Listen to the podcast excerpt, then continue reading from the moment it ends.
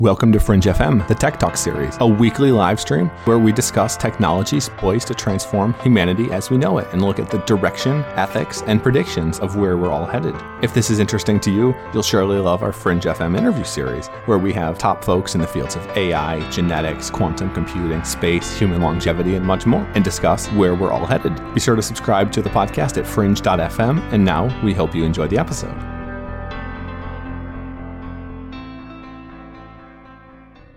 Hey guys, welcome to Fringe FM Tech Talks. It looks like we're live. I'm your host, Matt Ward, and this is our segment where we hop on every Wednesday and Sunday to discuss exponential technologies affecting all of us. Today we're talking Bitcoin, blockchain, Ethereum, governance, and looking at the future of all of us, the future of money, the future of so much more. We're talking cryptocurrencies and blockchain. This is Fringe FM Tech Talks. Now, let's get started. So there's a lot of you that may already be familiar with blockchain. We, you've probably heard about Bitcoin in the news, and it's something that sounds exciting because you know people that are making money. So of course, this is something that you need to look into. We've seen highs, we've seen lows, we've seen hype. It's gone to the moon, it's gone down. Let's talk about what blockchain is. Let's jump into the overview. So blockchain is distributed ledger technology. Essentially what this means is, in the past, how does money work? You have a piece of paper, but how would you have some type of way to quantify value for something, you need multiple people to recognize something as money. We all recognize that this piece of paper that I have right here that's invisible is money, so we can use that. I can go buy oranges, coffee at Starbucks, whatever it is. That's kind of the essence of how money works. What blockchain technology does is it looks to bring that digital. The biggest problem that has happened in the in the digital space is in terms of scarcity. So if you look at like a Spotify, you can play a music, you can play a song a bajillion times, the artist makes nothing, and you're not really getting any value from selling this product because there's no scarcity, so to speak. There's no reason why something should be valuable. So what a distributed ledger does, what blockchain essentially does is it eliminates trust between the middleman. We can have trust, but we also can verify and see, okay, my bank says I have this amount of money, but other people can see that I have this amount of money. And if I send this money to someone else, suddenly this gets taken out of my account and put into another account. Blockchain does that without a middleman. That's what makes this really interesting because currently in in our current paradigm when it comes to financial industry, when it comes to the internet in general, there's always been a middleman. There's your bank, there's the government, there's Amazon, there's Google, whoever it is, there's a middleman that's really they're they're taking their 15, their 10, their 5%, whatever it is. You're the one who's kind of stuck paying the bill and you're probably not getting the best experience possible, especially with the Equifax type scenario where they're giving away your data for free and then also getting hacked and giving away even more of your data. So they, what blockchain is trying to do is take out these centralized authority, take out these governmental monies and have a better system that's run by the people for the people so that everyone can benefit to an equal amount. Imagine if you had been early at Facebook or you'd been one of the early users and you were able to somehow be invested in the success of that. Maybe every time someone did a tweet on Twitter, you were one of the early people. Well, sometimes you somehow you got compensated for that. Now, if this is your first live stream, this is the first time you've been on a tech talk, we have a live viewer chat. If you go to fringe.fm slash YouTube, you can check out our YouTube. Make sure you subscribe there so you don't miss any of these. Again, every Wednesday and Sunday at 12:30 p.m. EST. And we have a live Q&A at the end of these. So for this one, we'll be talking about blockchain. We'll be talking about cryptocurrency. If you've got questions other than related to price, price is always something that's hard to predict. But if you've got questions about the industry, about the technology, or where we're headed, add those questions there. And at the end, I'll cover them. And this is a segment of Fringe FM where I interview the world leaders in the fields of AI, blockchain, cryptocurrency, space, genetics, human longevity, robotics. You name it, if it's something that's transforming the world, it's something we're talking about. And blockchain is definitely transforming the world. We've seen a lot of money come into into the space and there's really a lot of really exciting things when it comes to blockchain. The reason I'm excited about it is non governmental currency specifically. So, even if you're living in a, let's jump into the implications. So, the implications first of all, if you haven't used any type of uh, cryptocurrency so far, if you haven't sent money with Bitcoin, with Litecoin, with Ethereum, etc., you're, you're kind of missing out. Your bank's charging you a lot of money to send money. It's super slow, it's super cumbersome. It might not get there, but guess what? They set up the wire transfer, so they're still going to charge you that $3, $5, $45 fee plus all of the currency exchange fees. You're really getting killed when it comes to sending money. And that's where blockchain can become really, really interesting. It's just the ability to send money peer to peer, to not have that middleman. So payments are faster, they can be microized, etc. I'm not sure exactly how you would categorize that as a word, but think about it like this. If you're driving in a car, or if you want to use a specific lane of traffic, well, suddenly a car is able to charge you every single mile that you're driving. You're not paying for an Uber where someone is charging you to use their vehicle. You're paying the city to have better access to the, the right roads so that you can get where you're going faster. You can avoid the traffic. You might pay, what, 5, 10, 20 cents a mile, etc. And you have these little micro payments that are going out every mile where you're inside of that HOV lane so you can go faster and get where you're going. and the government has some money so that they can fix things up, but you're not overpaying and you have a you have a much more transparent system. Blockchain transparency, that's a really really big thing about blockchain is to be able to see where the government is spending money, where corporations are spending money, and who and how money money it, i mean it's very much uh, given and uh, based off of the money or the financial system currently but there'll be some really interesting stuff so right now just in terms of the global money supply there are trillions of dollars that are up for stakes so to speak so that's the big entry point initially for blockchain and for cryptocurrencies. Now, there are two separate things. There's blockchain, which is the underlying technology, and this is the ability to take a segment of data and then build upon that in a in a continuous type system. So if we see in situation A, Matt has $5, Fred has $6, and Joe has $2, and then we see in situation B, Matt has $3, Fred has $5 and Joe has $6, we're able to see what's changed. Okay, Matt sent 3 bucks over to Fred. And everyone on the system has that information. That's something that's not currently happening right now. We only have financial institutions telling us how much money we have, telling us how much money other people have. These numbers can be made up, and they are made up. This is one of the this is one of the big problems with inflation is governments print money to, for instance, go to war over oil and things of that nature. So your money becomes worth less and less every single year. While it may not be extreme in the case of Zimbabwe, where suddenly you go to the store and your money is worth nothing, in the US, the average is 1% to 2%. So every year you're losing 1% to 2% of your money if you're not doing something with it. This is why home prices have gone exponentially through the roof. It's not just population, it's not just growth and prosperity, because if you look at middle class wages, those actually haven't moved that much. It's inflation. Your money becomes worth less every single year. That combined with uh, inflation of real estate has been uh, has been a driving force for driving up home prices, uh, even outside of the tech hubs like San Francisco, Austin, etc. Let's see some other implications. So right now, there are three things that really define power. There's money, there's use of force, and there's ability to help people, support. So right now, governments have the monopoly on money, they have the monopoly on use of force, and they have more or less the monopoly on the ability to help people or the ability to enact actions. The thing is, while the use of force, we want that to be monopolized. We don't want someone coming down the street and pulling a gun in our face and that being completely okay. That would be that would be a really problematic world. But in terms of money, this is something where if governments are doing things which I know there's a lot of us that don't necessarily support the governments where we live, especially their uses of money. We see corruption in terms of what industries get money funneled into them. Just look at the just look at the um, army spending and the, the military spending in the U.S. and it outstrips the next what 60, 20, et cetera, company countries combined in order of of how much money is being spent there. Can we use this money on something that would actually benefit people, like education? That's something that I get frustrated about. A lot of us get frustrated about. Now, one of the big driving factors of government is money, both who issues the money and then the, the taxes that they hit you up with at the end of the year. Taking away that power and being able to have a peer to peer type money system, this takes away a lot of the power of modern government, which as we move towards uh, as we move towards uh, type zero and then ultimately type one and type two civilization, i.e., when we start to become interplanetary and explore other worlds, the the current system that we have for governments just makes absolutely no sense. Electing politicians to deal with local issues through a democratic process that can be manipulated by Facebook is not the best system for governance for managing all of us. And for the money system, it's not as well. So we're going to have to start exploring intergovernmental or just peer to peer type money systems. That's what blockchain is enabling. And that's why there's been a lot of excitement. The initial adoption, so to speak, of blockchain and of cryptocurrencies has been through the libertarian movement. So who people who want government kept out of certain things so that they're able to have more freedoms, etc. While the movement's been a bit co-opted by the finance industry because there's a lot of money in money and in the in the industry of money, then it, it's still something to take into account. So this is if you're just tuning in now, this is our Q&A section. If you have any questions, go to fringe.fm slash YouTube, hit that subscribe button, jump into our live stream and add some questions, comments, etc. there, and we'll answer those towards the end. But we were talking about the implications of blockchain, and the implications are enormous. Why do you trust me? Why do you trust someone? Why do you trust anyone? And generally the reason is one of a few things. A, you know them, B, someone else you knows know them, or C, the, the government told you it's okay. Those are three different reasons. And when it comes to conducting commerce, trust is key. If you buy something on Amazon, you're looking at the reviews. Now, the reviews are great, but if your friend tells you this is an incredible product, you're much more likely to buy it. As an Amazon seller, I knew this, and and people that are into e-commerce that are into marketing etc understand the importance of trust. Well there's not a way where you can trust people across the globe when you're doing commerce. You might be dealing with russian bots etc you don't know exactly who you're dealing with. The nature of blockchain is it eliminates the need for trust because you're both able to see but verify. That was that's also um, subsequently the, uh, the the slogan of the KGB: trust but verify. So you're always checking in on people to make sure things are working. But in a in a world where where where money and power and governance is uh, decentralized. It's not in the power of one specific entity. That trust but uh, that trust but verify thing is quite nice because you can have a society where people are actually able to build up trust around each other because you know those Uber reviews aren't fake and this guy's not going to take you over somewhere and shoot you in the back of the head or your passenger's not going to come and steal your car. You know the reviews aren't fake. You know they have the money to pay you. They know you know they are who they say they are. All of these are really interesting implications of blockchain. The ability to have a system that cannot be corrupted and is something that is in the in the public sphere, so to speak.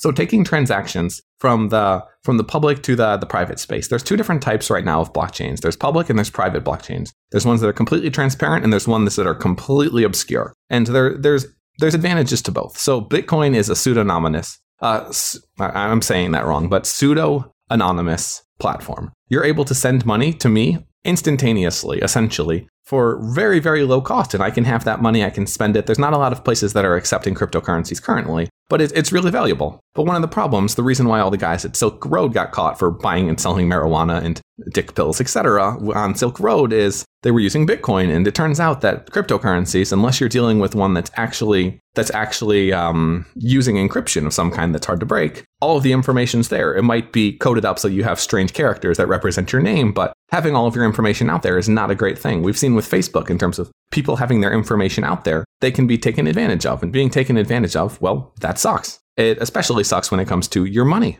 And this is something that is uh, this is something that's a major problem going forward in terms of do we want complete transparency with what we're buying and selling. Do I want you to know that I went to Starbucks yesterday and bought a coffee? Do I want the Starbucks person to know this is how much money Matt has in his bank account? And if you take him outside the back and you have a couple of your boys come over, well then you can uh, you can hold him up and have him send that money over to you. I don't want that. You don't want that. Too much transparency can be a bad thing. It can also be a bad thing because it is a slippery slope towards tyranny and a minority report type society where the government knows everything about you. Taxes are bad enough as it is with all of the with all of the information. But let's say, for instance, you buy. I, I, let's say you have a, a baby bed. You sell a baby bed. You make twenty bucks. You don't think about reporting that, but the IRS can see. Wait a sec. There, here's this money here. Let's go after this guy. Having things too transparent can backfire. And that's where you see currencies like Monero, etc., that have more of a encryption focus and they want to protect people from governments because they believe that the cryptocurrency, the blockchain movement will be co-opted by governments, which makes a lot of sense because if you were to take away one of those three prongs of power, money, force, and support, if you take away money from people, well,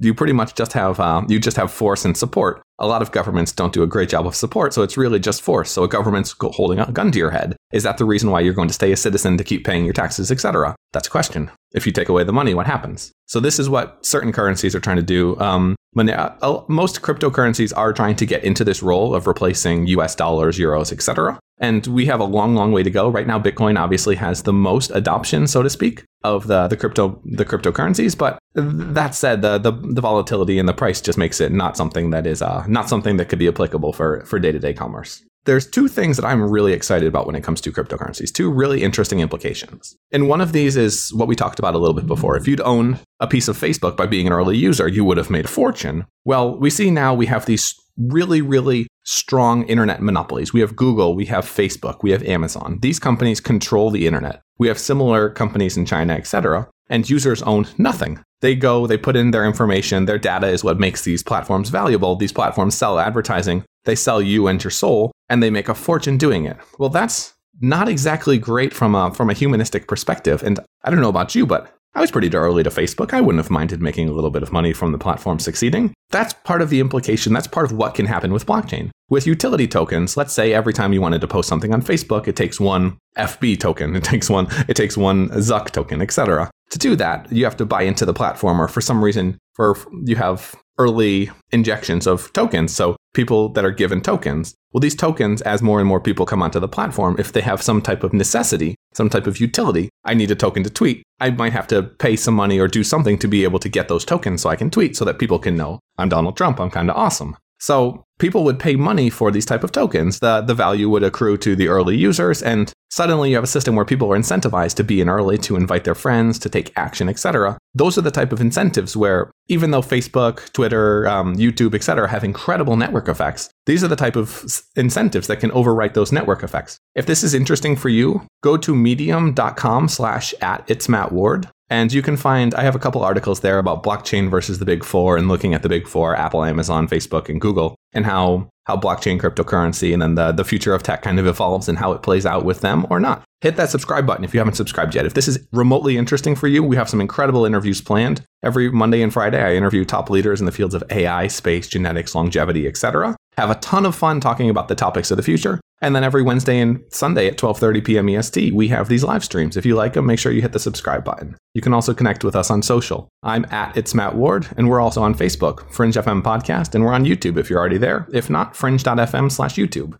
I want to jump into oh one one other major implication of blockchain before we jump into some of the pros, and that is the advancements of AI. So AI, machine learning, neural nets, right now they're moving really and deep learning are moving very very quickly in terms of what we're able to do. And where I see a lot of potential with uh, with the crypto movement is in terms of utility tokens and usage between different artificial intelligences. So let's say I have my own little bot, and my bot is helping me to schedule things on Twitter, to set up appointments, to buy me coffee at Starbucks, etc. There's going to have to be communications happening. My maybe my bot is communicating with XYZ person who's incredibly awesome and famous that we're going to have on Fringe FM, and they're talking to each other, setting up meeting dates, etc. These interactions of information going back and forth, back and forth, back and forth. There's no human in the loop. It's completely it's completely automated, but at the same time, there, there's still information being passed back and forth. While that might be a, a completely that personal or interesting type sense, there also be situations where this is monetary in nature. So robots that are doing scanning for products, etc robots that are looking at the traffic patterns and assessing, okay, we're going to be increasing costs here. Maybe I'm driving my car and you're driving your autonomous car, and I say, I gotta get there sooner. Pay anyone that we need to so that we can speed it up. And I pay the cars in front of me like 10 cents a piece for them to move over so I can I can pass them. There's a lot of strange little implications that people don't talk about, but that will be really interesting when we look at micropayments between uh, with cryptocurrencies because it's not it's not physically possible right now with dollars, cents, etc. Because if you have to use Visa's payment processing network, it's something like 29 cents per transaction plus 2.9 percent, which is going to kill you if you're dealing with really really small transactions, microtransactions. And this will be something that'll be really really interesting as as we start to have more advancements and we have start to have more ubiquitous AI. So now I want to talk about the, some of the pros of the blockchain movement. Before I do that, though, if you haven't subscribed to the podcast, we're on every major podcasting platform iTunes, Android, Stitcher. If you go to fringe.fm slash iTunes, subscribe right there. You can find us anywhere else as well. Just search Fringe FM. I highly recommend listening to the show, checking us out, and subscribing. We have the interview series, and then we have these, the Tech Talks, where I do live streams and answer listener questions every Wednesday and Friday. So, pros of blockchain. I, for one, am pretty darn excited about blockchain. The financial system right now, I think, is set up and rigged for the people at the top to stay at the top. We've kind of seen this in terms of the separation of the, the 1% and the rest of us. And you can kind of say the separation, it's always going to be 80 20. Everything comes down to a Pareto principle. But we see right now that the people that are at the top are kind of maintaining that by manipulating a financial system. Having transparency here makes things much more much more equal for everyone and can lead to a much better world. We also have a situation right now where a lot of third world countries, a lot of people that are living in less than ideal situations don't have access to traditional banking. While traditional banking certainly has had some of its own cons, we've had the real estate collapse, etc. There are a lot of advantages when it comes to having a bank account, being able to access these types of goods and services. What we're seeing, however, though, in especially in some of the third world countries, especially in Africa, I mean, I don't know how you feel when I say third world country, but uh, for me, that's a definition that's pretty well defined. So we'll say third world countries. But if you're looking at some of third world countries, a lot of them are skipping these infrastructure steps entirely because it's incredibly expensive to have massive governments and tons of paperwork. Why would I have this deed for my home? Why would I have pieces of paper sitting in a local government when I can have this on the blockchain and everyone's able to see it and I can sell this deed to someone else if I want to sell it? And why don't we do the same thing with my identity? So my passport's on my hand, which is on the blockchain, as opposed to having this strange little book, which is just a bunch of pieces of paper. Having better access for people, especially people that are able to leapfrog the existing legacy systems, is somewhere that is really, really interesting. And that's what gets talked about a lot when it comes to the the uh, the possibilities of blockchain. It's not something that is massively happening at this point, but it is definitely something to be looking out for. And it's definitely a big part of the reason why the, the blockchain movement's gained so much ground is people that are living in countries where maybe their money is worthless. Maybe the government doesn't want you to get your money out. Bitcoin had a massive run up when the when the Greek government said, "Sorry guys, um, we're doing a bailout. We're going to look at your bank accounts and we're going to take 30% off the top." Sorry. We uh we did a terrible job managing and wanted to let everyone retire when they were like 52 or something silly like that. Well, if you're living in a government or a, a, society like that, you have two options. Either you get your money out of that currency or you get yourself out of that country. But either way, you somehow have to get the money out. Otherwise, you're going to lose the money. Bitcoin had massive jumps when Greece decided to tank itself. And we've seen, uh, we've seen similar things around the world in Venezuela, etc. So a more efficient system typically leads to economic growth and prosperity. So right now we have a system that's pretty inefficient. I can send, let's say you're in China, and I work with a lot of people in China. Let's say I send you money. Well, you might get the money a week later. I'm going to pay 45 bucks to do a wire transfer. Plus, then I'm going to pay a percentage on the, the currency exchange rate. So lo and behold, at the end of the time, maybe I sent money as supplier. I end up paying like 100 bucks on something that definitely shouldn't have been 100 bucks. Well, they had a Litecoin transaction. I want to say it was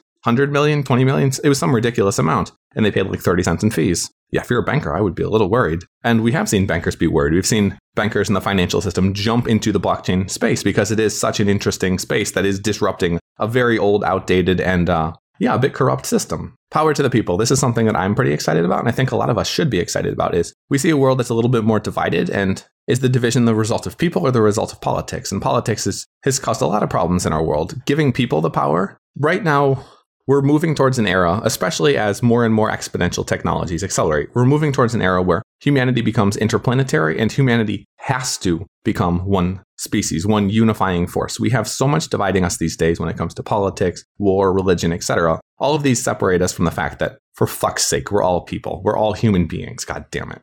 And everyone's life has value by bringing money and power to the people who actually deserve the money and the power, we're able to get rid of some of those divides between, oh, you were born here and I was born there. God, we should hate each other then. Because that makes a hell of a lot of sense. It might have made sense in a in an older era, but it certainly does not make sense today when I'm dealing with you and you're watching this live stream and you're working with your coworkers who are distributed across the globe and you're using Slack for communication and yada yada yada and you're living where you want to do. It just just stop it. It's silly. Come on, guys. Let's jump into some of the cons of the blockchain movement. So we've seen a ton of spam when it comes to when it comes to uh, spam and scams when it comes to ICOs and people raising money for just shit products. I'm I'm an angel investor. I'm a serial entrepreneur. I work with startups and help them grow and scale. And just the amount of pitches I get in an email form and LinkedIn form of things where you'll see the same thing over and over. You'll see a team that pretty much hasn't done anything. And you'll see technological information about how they're going to build this special network, which is going to change the world and be incredible. And by the way, we're only raising $50 million to do it.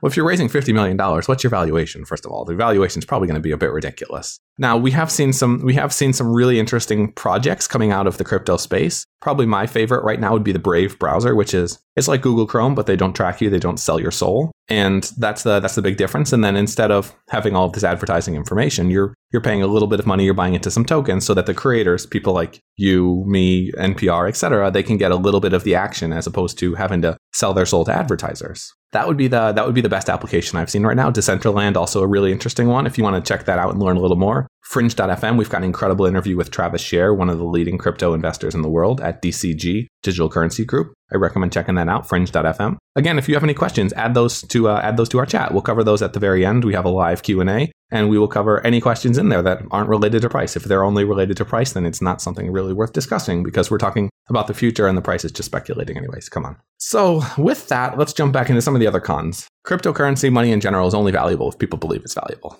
And right now, there, there's a lot of hype in certain areas. So, primarily libertarian, people that are speculating, and the financial industry who's scared shitless that they're going to lose their business. Those are the three main areas. And then uh, the, the fourth area would be people that are living in countries that legitimately have terrible currencies. Um, Venezuela, certain areas in uh, certain areas in Africa and other third world countries, et cetera, where people want to have a bit more of stability for their currency. Those are the four main value areas right now. But in order for cryptocurrency to become successful, pe- more people have to b- believe that it has some type of value. The reason why the US dollar is so valuable is because people are like, well, crap, the US government's huge. They they seem to be a superpower. I don't think they're going to collapse, even though they have what twenty trillion dollars in debt and two hundred trillion dollars in money that's owed over the course of the lifetime. I, I don't think they're going to collapse. So you know what, this U.S. dollar is probably good. I'll give you a coffee for it.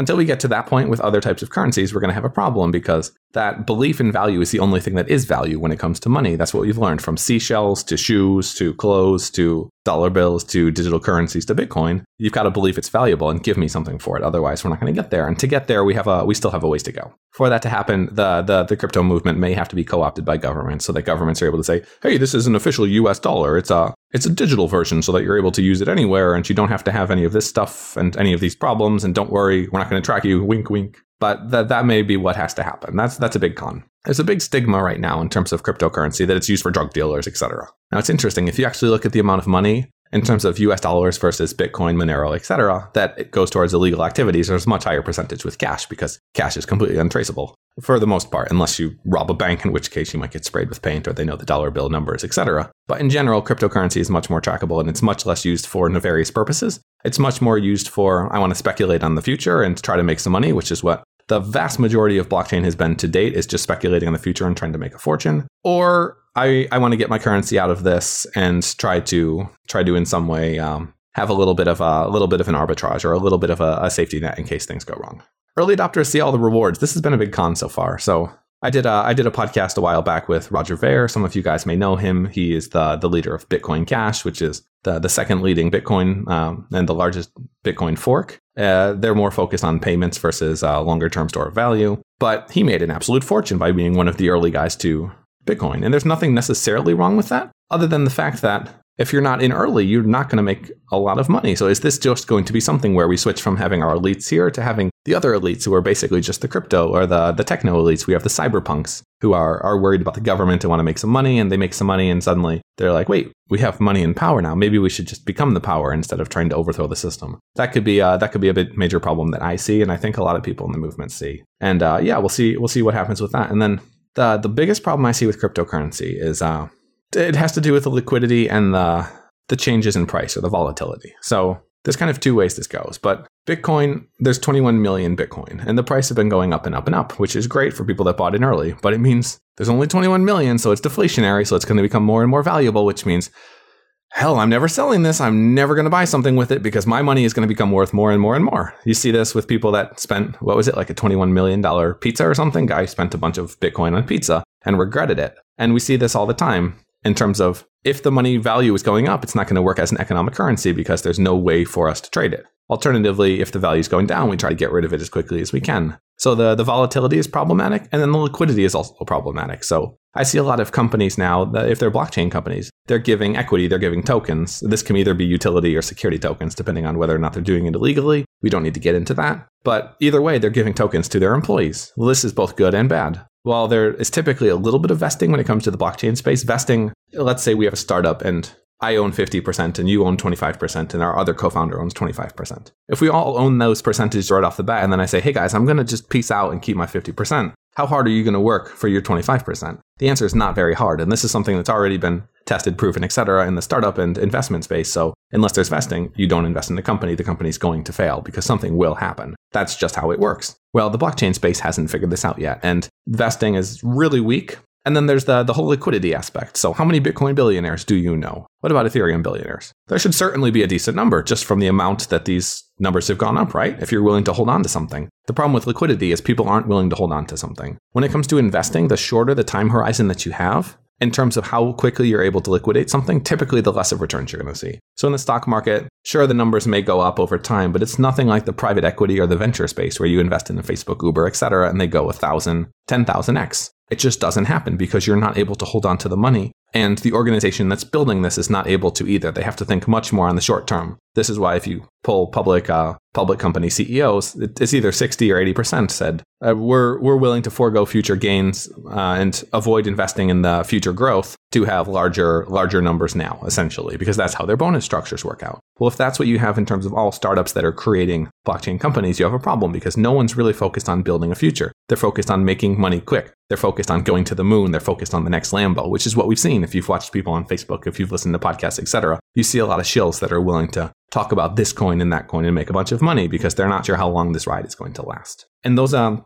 those are some of the big problems I see with the blockchain movement. Overall, I'm really excited with the ability to change the way that we we deal with governance. And uh, I want to jump into some of that now with some predictions. Before we do that, though, if you haven't subscribed, Make sure you hit the subscribe button now. If you're on Facebook, then you can pop over to YouTube and go to fringe.fm slash YouTube, hit that subscribe button so you never miss a thing. Every Wednesday and Sunday at 12.30 p.m. EST, we're going live. We're talking about a different exponential technology. And these are meant as an additive to our to our interview series, which is at fringe.fm. You can check those out there where we have world leaders. We have uh, 60 to 70% of uh, the past guests have been on TED or TEDx. We have those caliber of people, but we have them on for an hour, an hour and a half, two hours. So as opposed to talking about one specific tiny little topic and making it all nice and polished, we won't just talk about AI. We'll talk about how that relates to genetic engineering and how we're using those genetic engineering results to change healthcare and how changing healthcare can allow us to live longer, where as we extend into space, we might have to change what it means to be human. And when we change what it means to be human, what does that mean for the rest of humanity? We dive into much deeper topics, both on the ethics and the technological side, and how it all converges because we are living in a convergent era of exponential technology. But now I was talking about blockchain predictions. So the first prediction, this one's fairly obvious. The the stock market will get replaced by a security token type market. So we will be using tokens as opposed to stocks. Having a piece of paper and trading it on the Nasdaq makes no sense when we can have something that is digital, it's more secure, it's more transparent, and you can have more rules built into that. So that's already something that's happening now with companies like Polymath. I'm an advisor to Coral. They're a company that's working with Polymath to do the first security token launch. You guys can check them out. But uh, that's that's a pretty obvious one. I think cryptocurrencies will probably replace not cryptocurrencies, digital currencies, because these may be governmental digital currencies. But I believe that digital currencies will replace paper money, uh, probably 80% of paper money within the next 10 years. I think it will happen relatively quickly because paper money is very cumbersome. It's not very secure. And, oh shit, I lost my wallet. All my money's gone while that happens right now in terms of people losing their wallet keys and there is some there is some real problems in terms of the the custody of different assets etc it can be a it can be a major problem just having cash and the ability to have fast efficient transfers of money especially when we possibly have robots or ai making those transfers for us cash is just not going to cut it I think governments, uh, I think a decent number of governments are going to start to outlaw privacy coins like Monero, Zcash, etc., and try to create government-backed currencies. As we said before, cryptocurrencies create a, a large volatility for for governments as a whole. They take away a lot of the power base that governments have. If they don't have money, what exactly do they have? And they have a gun to your head, and they have social support if you're in Europe, Canada, etc. In the U.S., it's it's a fair bit less social support. Maybe we'll give you some stamps. But in general, th- those are the those are the three main levers. And we see if money starts to become a lever that gets taken away from government, what happens to government? What does the evolution of government look like? That's a big question. Again, we're going to have a live Q&A at the end of this, so if you have any questions, throw those in the YouTube chat and I will answer those towards the end. And when it comes to blockchain, the reason why I'm excited about it is it's power to the people. It's something that has the ability to change everything. It has the ability to be the next wave of the internet, so to speak. We've had a great run in terms of what we have with the internet, but we have such strong and entrenched central monopolies that control our information, they control our data, and in general don't care a heck of a lot about us. They use us for advertising. The ability of blockchain to change this paradigm, to make it something where creators are empowered through both monetary and ownership of the platform, monetary incentives and ownership of the platform can be really, really interesting. The fact that this is something where you don't have Uber kicking you off because they don't like your picture as a driver. You have something where you can change if you're on Facebook, you're on you're on the crypto Facebook, and suddenly they start doing things you don't like. You can take your information and port over to some somewhere else. There's a lot of interesting implications when it comes to when it comes to blockchain, and we didn't even touch about a lot of just the uh, just the overall data aspect. So in, in an industrial and enter- enterprise type space, the ability for, for instance, tracking food, we can see where this piece of meat came from. We can see when the animal was uh, well, maybe we'll assume it's clean meat, so we don't have to get into murder. But we'll assume uh, here's where the food was produced. Here's how long it took to get here. Here's what went into the, the exact ingredients, the label. Here's the company that transported it. Here's when it arrived at the grocery store, and here's when I ate it. Oh, maybe that's why my tummy's not feeling so good. When we can have transparency in the entire supply chain and in the entire world, it becomes really interesting in terms of what happens next.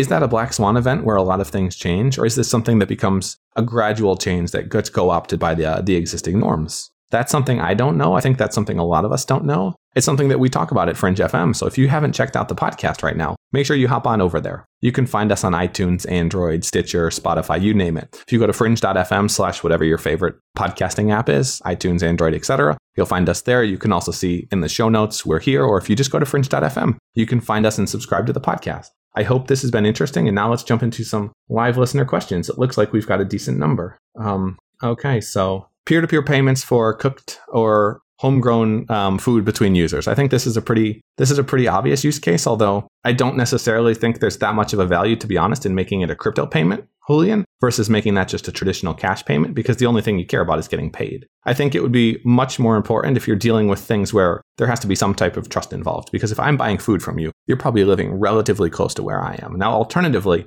if you wanted some type of payment system where you could see, oh, look, these coffee producers in Guatemala, they're earning X percentage, which is three times more than the general rate for coffee producers. And I believe in that. And I think these guys should earn money and it shouldn't all go to Starbucks or whoever the, the big coffee brand is. That's something that I think the, the crypto movement would make a lot more sense for because the transparency there is valuable because you're dealing cross borders with things and uh, with uh, with institutions that don't necessarily want to tell the truth. They don't want you to know what's happening because when you don't know what's happening, then there can be a lot more there can be a lot more value for them. Let's see how do how do I think about the, the interconnected use cases of different blockchains? So I think there's obviously going to need some to be some type of interconnectivity between blockchains. There are two types of blockchains. There are private blockchains and there are public blockchains. Private blockchains are also called distributed ledger technology. This is what you'll see with uh, a lot of large enterprises, they essentially want to have their supply chain. Walmart wants their entire system, but they don't want anyone else to have access to their system. But they recognize the value of a blockchain type system where you can have one source of truth, so to speak. So it can be problematic if you have a database and you have different parts of your company using different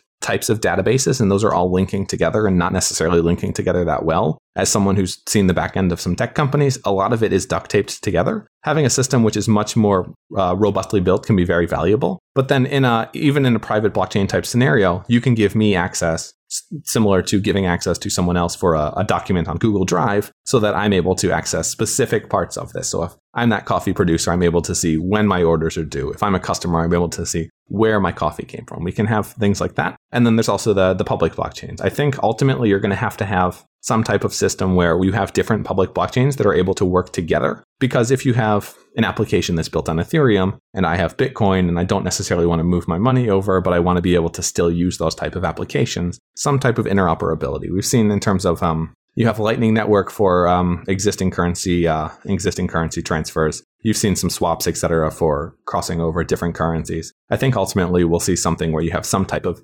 APIization. And while that may not be a technical term, just thinking about different products, different networks as APIs where developers can plug into these, access them, and bounce between different ones depending on what the nature is. That's kind of the, the nature of blockchain is the ability to move or change based off of the situation. You don't want someone else to have control. So I think we could definitely see something like that. And I think there's a lot of people that are working on that. Let's see, is there any other questions? I think there was one other one. Which developments do you see commercial real estate? Commercial real estate and real estate in general, I think are going to be pretty interesting when it comes to when it comes to cryptocurrency and blockchain specifically, just because right now there's a lot of inefficiency. And here's here's the most obvious use case. Let's say I own a home and I want to sell my home, but I don't want to sell my home. I want to live in my home still. Well, can I sell a percentage of my home? Well, if my home was a, to- a fungible token, so let's say there's a hundred a hundred um, 100 pieces of a home, I could sell a piece of my home. So rather than selling it, I could still own some of the home. I could still live in the home, and other people could take a part in the appreciation. So let's say my home price is doubles in the next 10 years, and someone owns 50% of that. Well, shit, their money just doubled in 10 years without having to actually do anything. They just owned a piece of the a piece of the pie. I don't see why that wouldn't happen with commercial real estate. It's pretty obvious in terms of allowing multiple parties to participate. And if you're living somewhere, you might want to own the apartment, but you might want to also own a, a, piece of the upside of the building if you're doing a good job of making the building nicer, cleaner. Maybe you're setting up a garden, etc. So owning a little piece of that building and then the value of the building goes up as more tenants come in and the rent goes up. Well, at least then when your rent goes up, you're not completely getting screwed, right? Remember, hit that subscribe button, fringe.fm slash YouTube if you haven't subscribed. Are there any other really interesting implications of blockchain? There's some really good blockchain podcasts if you guys haven't checked them out. If you go to fringe.fm and look in the resources, we've got four different blockchain podcasts listed that I think you guys would really enjoy. So I would check that out, fringe.fm. And are there any other questions? I'm not seeing any other questions. That's everything I got on our side. There's nobody else that's popping anything in. So I want to thank you for tuning in. If this is your first time hopping on Fringe FM Tech Talks, I'm your host, Matt Ward. I want to thank you, and I am signing off. Until next time, go kick some ass, change the world, and uh, yeah, let's see if we can build a bigger, better world together. There's a lot of interesting stuff headed our way, and if uh, if you know what's happening and you're willing to take a little bit of action, you can really you can really make big shit happen. Until next time, cheers. If you want more of Fringe FM, you can subscribe to the podcast on iTunes or go to fringe.fm, where you'll find tons of audio and video interviews with leaders in the fields of genetics, cryptocurrency, longevity, AI, space, VR, and much, much more. And you can follow me on Twitter at It's Matt Ward. If you enjoyed the show, please leave a quick review in iTunes to help more people discover Fringe FM.